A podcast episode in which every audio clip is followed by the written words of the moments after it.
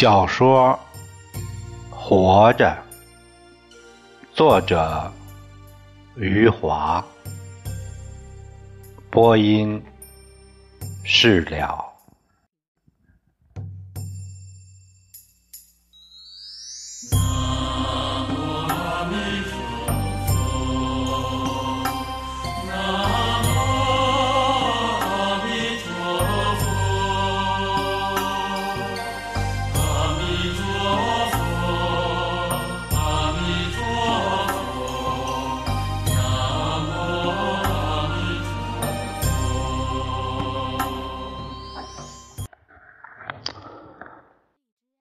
那以后，我是再没穿过绸衣了。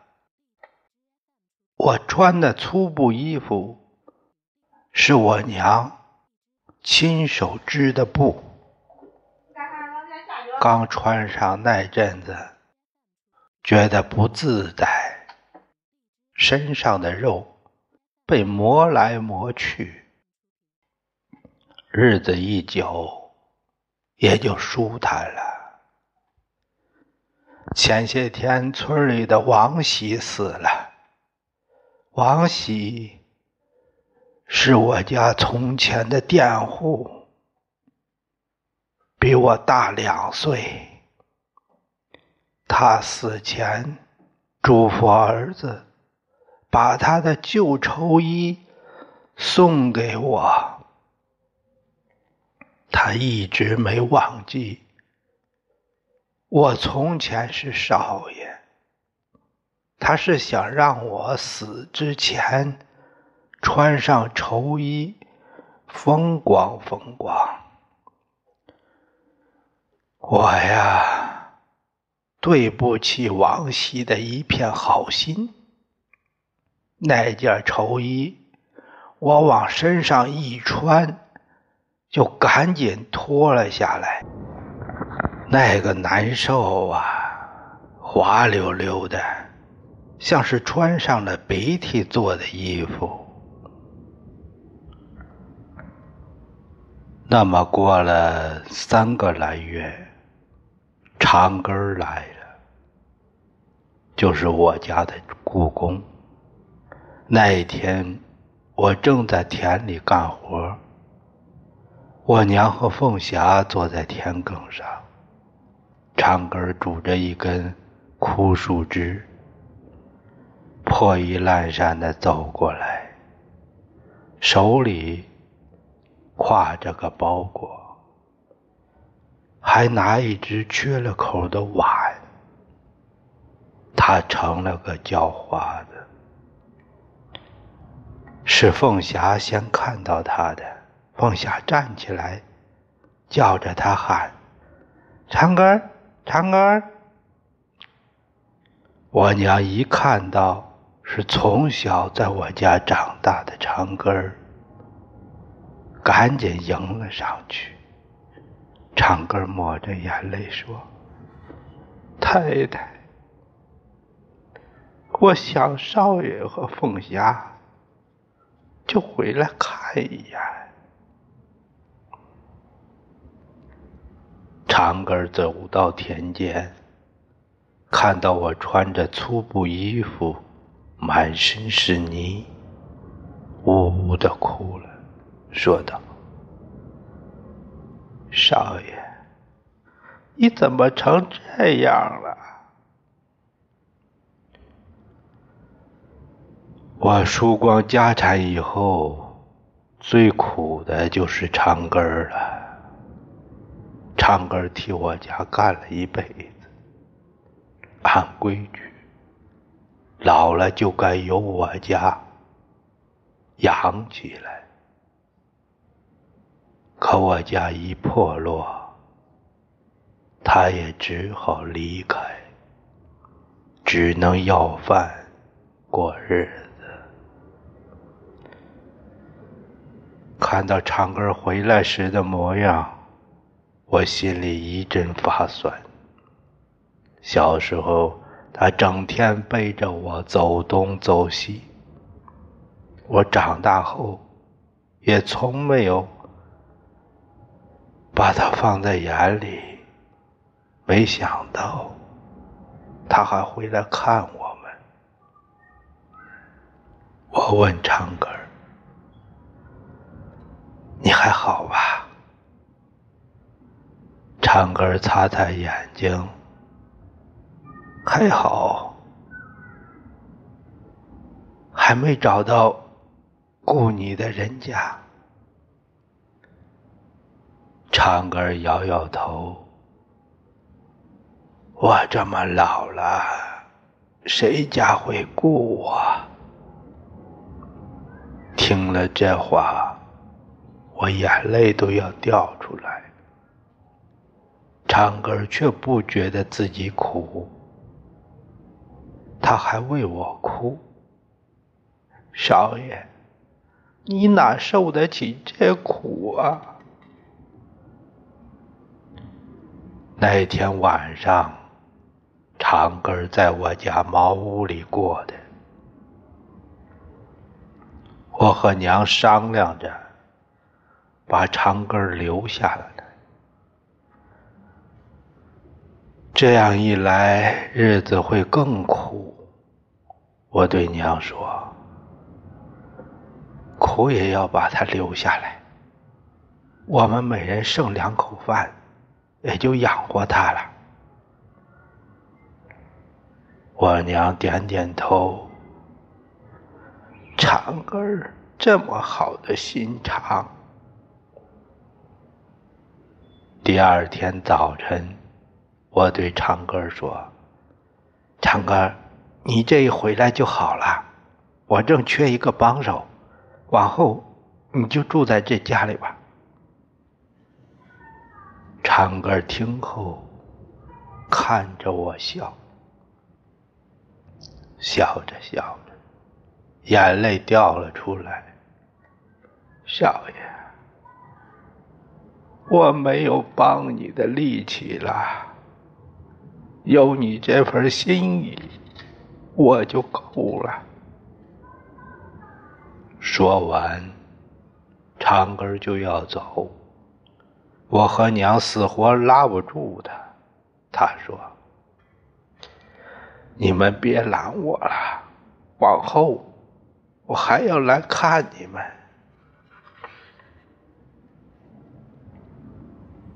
长根那天走后，还来过一次，那次他给凤霞带来一根。扎头发的红绳，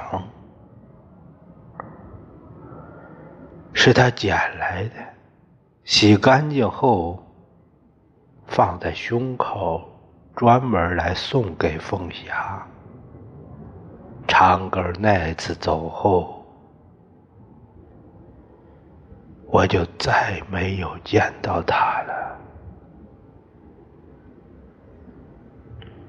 我租了龙二的田，就是他的佃户了，便不能再像过去那样叫他龙二，得叫他龙老爷。起先，龙二听我这么叫，总是摆摆手说：“富贵，你我之间不必多礼。”时间一久，他也习惯了。我在地里干活时，他会常走过来说几句话。有一次，我正割着稻，凤霞跟在后面捡稻穗儿，龙二一摇一摆走过来，对我说：“富贵。”我收山了，往后再也不去赌了。赌场无赢家，我是见好就收，免得日后也落得像你这种地步。我向龙二哈哈腰，恭敬地说：“是老爷。”龙儿指指凤霞，这是你的崽子吗？是龙老爷。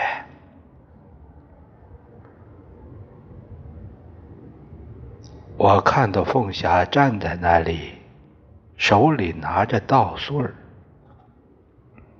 直愣愣的盯着龙二看，就赶紧对他说：“凤霞，快向龙老爷行礼。”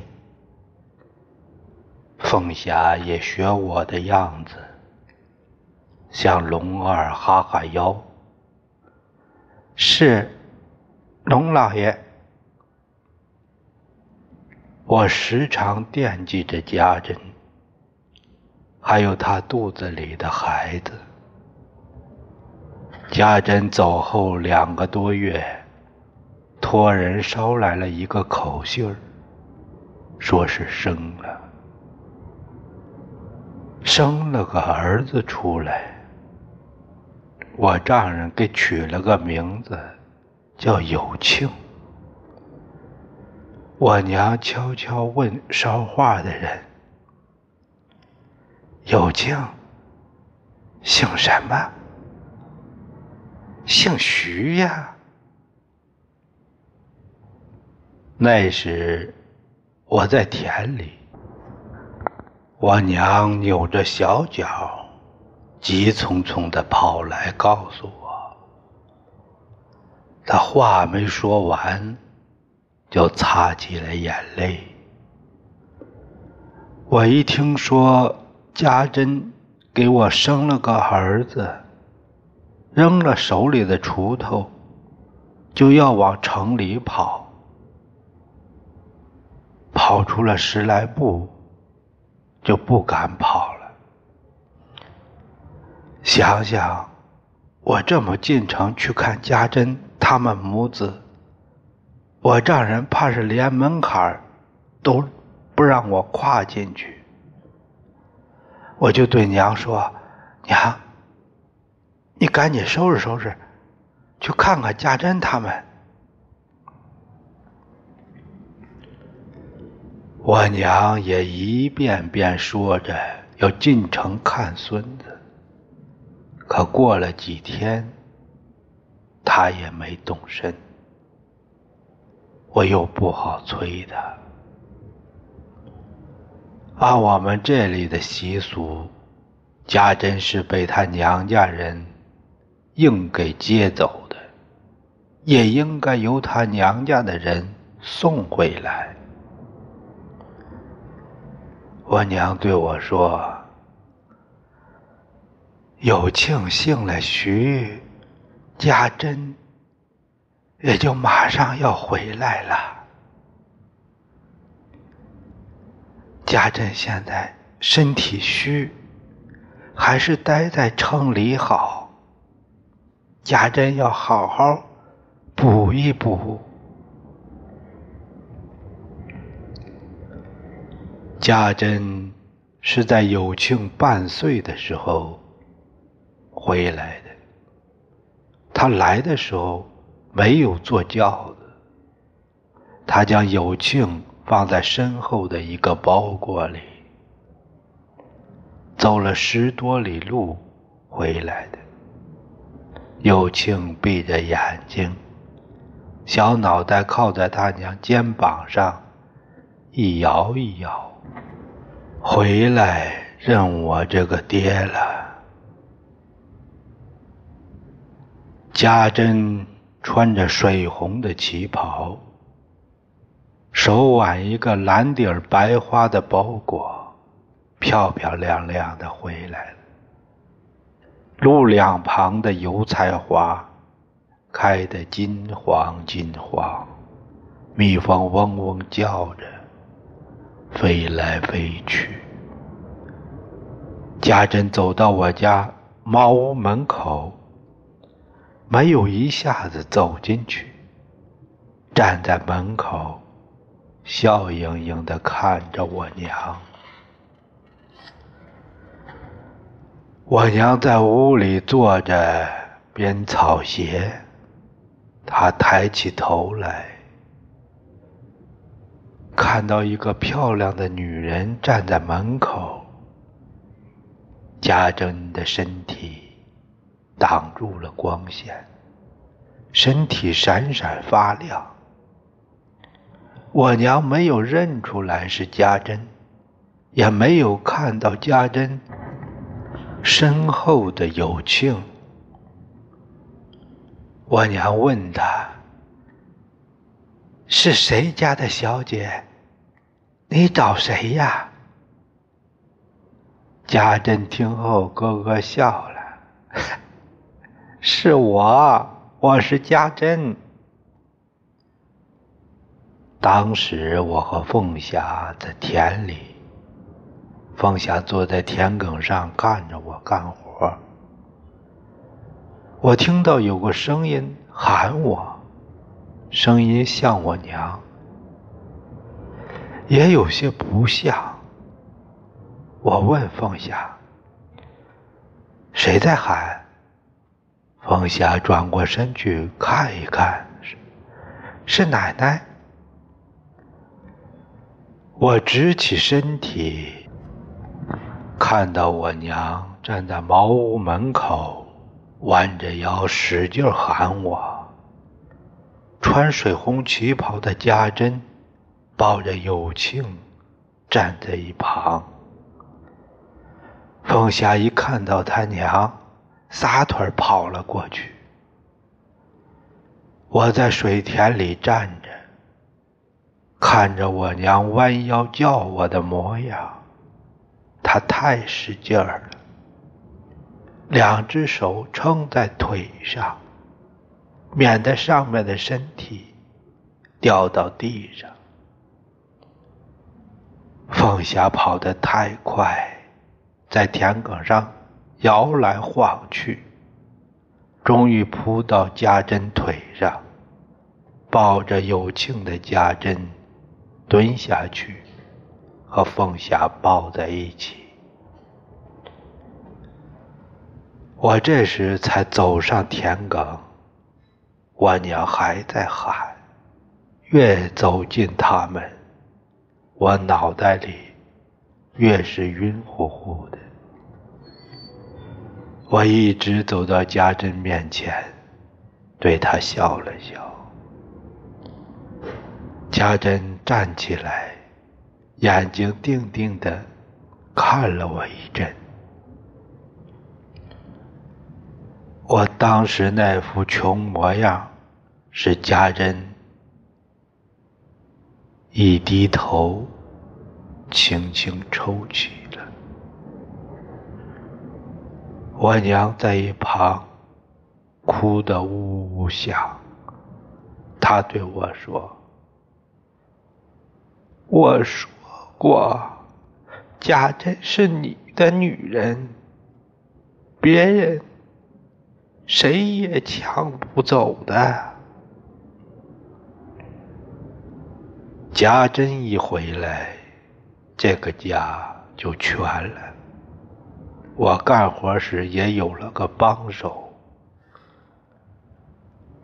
我开始心疼自己的女人了。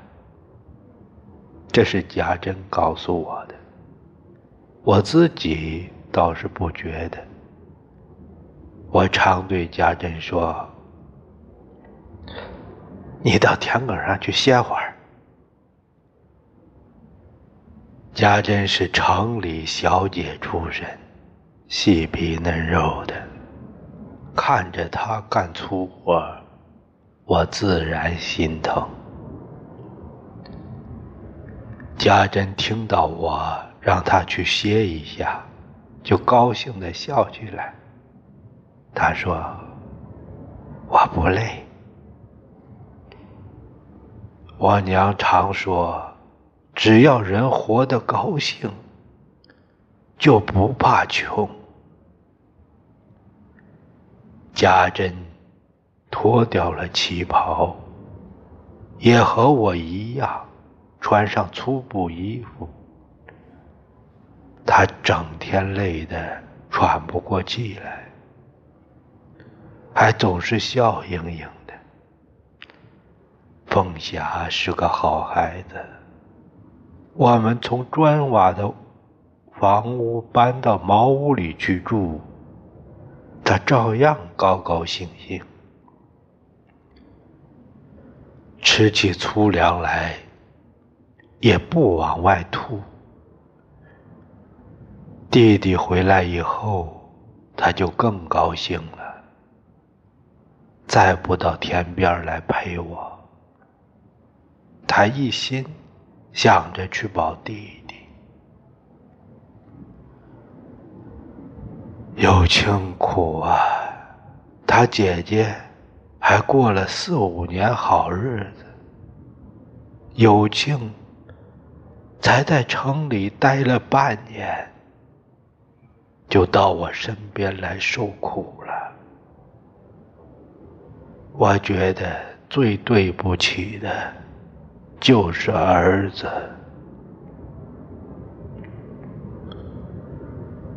这样的日子过了一年后。我娘病了，开始只是头晕。我娘说，看着我们时糊里糊涂的，我也没怎么在意。想想她年纪大了，眼睛自然看不清。后来有一天。我娘在烧火时，头一歪，靠在墙上，像是睡着了。等我和家珍从田里回来，他还那么靠着。家珍叫他，他也不答应，伸手推推他。他就顺着墙滑了下去。家珍吓得大声叫我。我走到灶间时，他又醒了过来，定定的看了我们一阵。我们问他，他也不答应。又过了一阵，他闻到焦糊的味道，知道饭煮糊了。才开口，说道：“哎呀，我怎么睡着了？”我娘慌里慌张的想站起来，他站到一半，腿一松，身体又掉在了地上。我赶紧把他抱到床上。他没完没了的说自己睡着了，他怕我们不相信。家人把我拉到一旁，说：“你去城里请个郎中来，请郎中可是要花钱的。”我站着没有动，贾珍。从褥子底下拿出了两块银元，是用手帕包着的。看着银元，我有些心疼。那可是家珍从城里带来的，只剩下两块了。可我娘的身体更叫我担心。我就拿过银元，家珍把手帕叠得整整齐齐，重新塞到褥子底下，给我拿出一身干净衣服，让我换上。我对家珍说：“我走了。”家珍没说话。跟着我走到门口，我走了几步，回过头去看看他。他往后理了理头发，向我点点头。自从家珍回来以后，我还是第一次离开他。我穿着虽然破烂，可是干干净净的衣服，脚上是我娘编的新草鞋，要进城去了。凤霞坐在门口的地上，怀里抱着睡着的有清。她看到我穿得很干净，就问：“爹。”你不是夏田吧？我走得很快，不到半个时辰，就走到城里。我已有一年多没进城里了。走进城里时，心里还真有点发虚。我怕碰到过去的熟人，我这身破烂衣服让他们看见，不知道会说些什么话。我最怕见到的还是我丈人，我不敢从米行那条街走，宁愿多绕一些路。城里几个郎中的医术，我都知道。哪个收钱黑，哪个收钱公道，我也知道。我想了想，还是去找住在绸店隔壁的林郎中。这个老头是我丈人的朋友，看在家珍的份上，他也会。少收些钱。我路过县太爷府上时，看到一个穿绸衣的小孩正踮着脚，使劲想抓住敲门的铜环。那孩子的年纪和我凤霞差不多大，我想。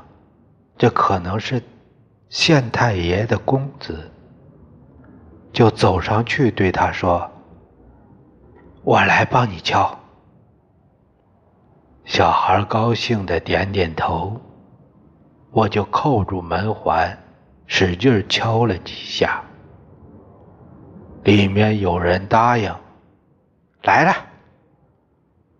这时，孩子对我说。我们快跑吧！我还没明白过来，小孩贴着墙壁溜走了。门打开后，一个仆人打扮的男人，一看到我穿的衣服，什么话没说，就伸手推了我一把。我没料到他会这样，身体一晃，就从台阶上跌下来。